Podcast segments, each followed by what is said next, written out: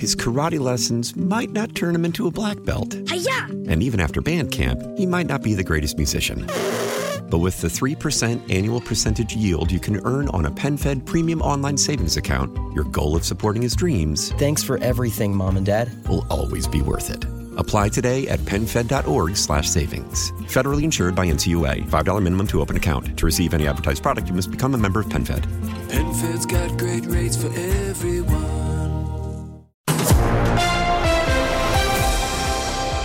It's 822, it's Friday, and that means it's time for us to check in with Hancock and Kelly. Good morning, Michael Kelly. Hey guys, how are you? Good. Hello, John Hancock. Good morning. You're both wearing your little zip up pullover sweaters today. Yeah, we are.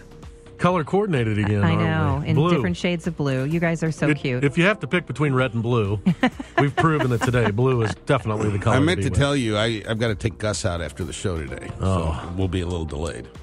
Okay. I'm going to help take out Gus this afternoon. All right. We're going to play a little snooker before we come back to the uh, Dave Glover show. Yeah. Snooker and a dog walk. Yeah. Hey, whatever it takes, brother. Did you hear about the international like cheating scandal? Yes. Oh, yeah. The, about all the Chinese players. They're like uh, five of them got suspended. For sn- cheating in snooker? Yes. Throwing matches. My goodness. Yeah. Yeah, let me just In- tell you, Hancock ain't international throwing no matches for me. I can tell you that. We're playing for uh, the who has to pay the tab. So this guy, he's like, you know, putting all of his energy in it every time. Well, speaking of paying the tab, let's talk about the debt limit and what's going on. Is this a legitimate conversation or political showmanship, Michael Kelly? Uh, it's political showmanship in the sense that this is money we've already spent. Uh, if we're going to have a conversation about spending, it's interesting the Republicans want to have it now. They did not ever have that conversation when Donald Trump was president. Um, and what's sad here is that this is a big, giant play we're going to go through. Uh, we're going to go to the brink. They're probably going to cause some peril and troubles in the economy, and uh, and then ultimately they're going to get it resolved. It doesn't have to be like this, and it seems to me it's just a political game. Well, it, it looked at it another way. It's an opportunity.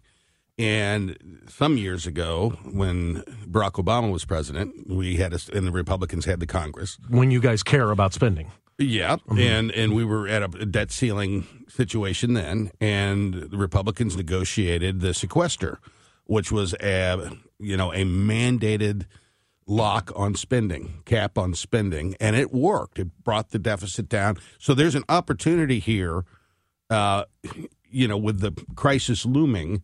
To, to negotiate something that will be good for the country, and I hope that's what happens. But is it helpful to take the country to the point of a gun to the head like this to do this? And, you know, John, here's the problem why most of us on my side of the aisle just shake our head.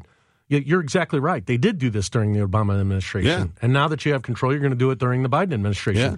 Where was this thought process when Donald Trump was president? Well, we and he was spending as much more or, or more than Barack Obama and Joe Biden. Yeah, yeah. Well, the Trump spending was abysmal, and and Republicans went along with it by and large. So I, you got no argument for me there. But we didn't have the Congress for the the last two years of the Trump administration, and you know here at least there is an opportunity because we have spent way too much money, both parties, and this is an opportunity to rein that in.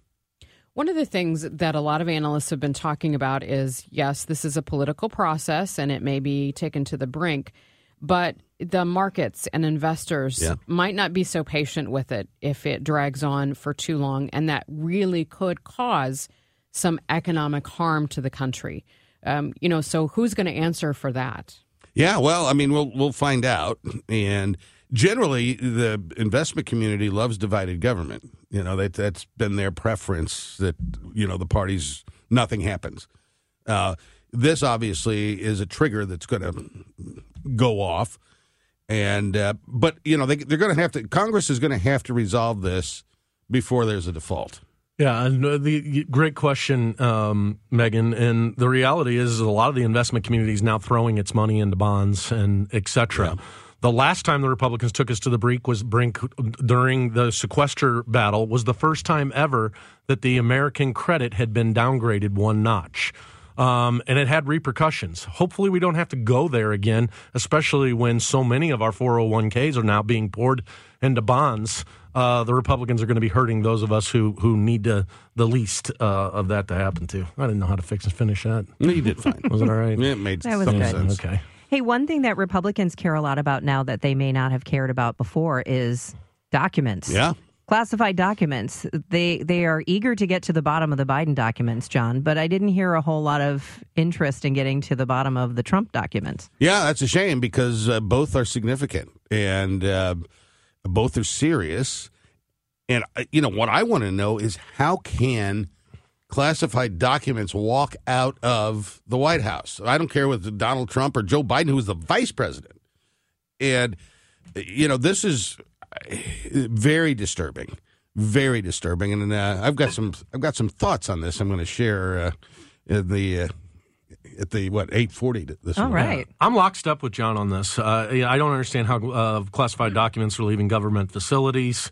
Um, I don't see a difference between what Joe Biden or Donald Trump did. The only difference I see is Donald Trump defied a subpoena, uh, which is obstruction of justice. That's an extra thing. But in terms of having classified documents in their personal possession when they're not supposed to, they both deserve a special counsel. They both deserve the sunlight that they're going to get. Unfortunately, I think this effort uh, or this latest revelation by Joe Biden is probably going to let uh, Donald Trump off the hook.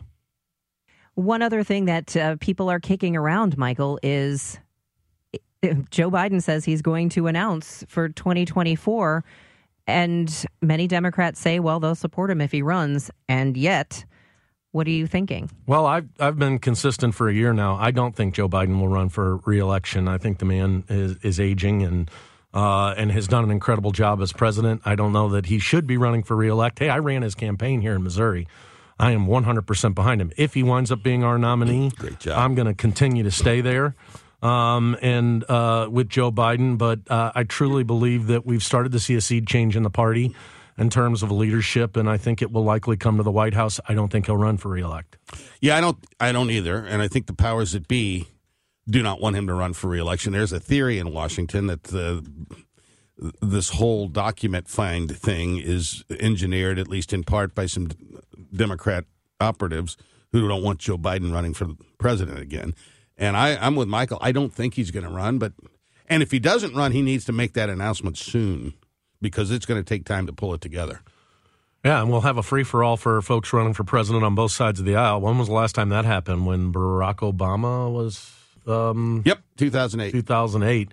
That's a lot of money, a lot of time, a lot of energy. They got to get started. His karate lessons might not turn him into a black belt. And even after band camp, he might not be the greatest musician. But with the 3% annual percentage yield you can earn on a PenFed premium online savings account, your goal of supporting his dreams Thanks for everything, Mom and Dad. will always be worth it. Apply today at penfed.org slash savings. Federally insured by NCUA. $5 minimum to open account. To receive any advertised product, you must become a member of PenFed. PenFed's got great rates for everyone. How powerful is Cox Internet?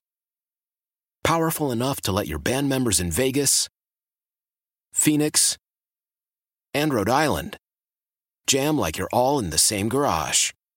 Get Cox Internet powered by fiber with America's fastest download speeds. It's internet built for tomorrow, today. Cox, always building better. Cox Internet is connected to the premises via coaxial connection. Speeds vary and are not guaranteed. Cox terms and other restrictions may apply. Analysis by Ookla Speed Test Intelligence Data. Fixed median download speeds. USQ3 2023.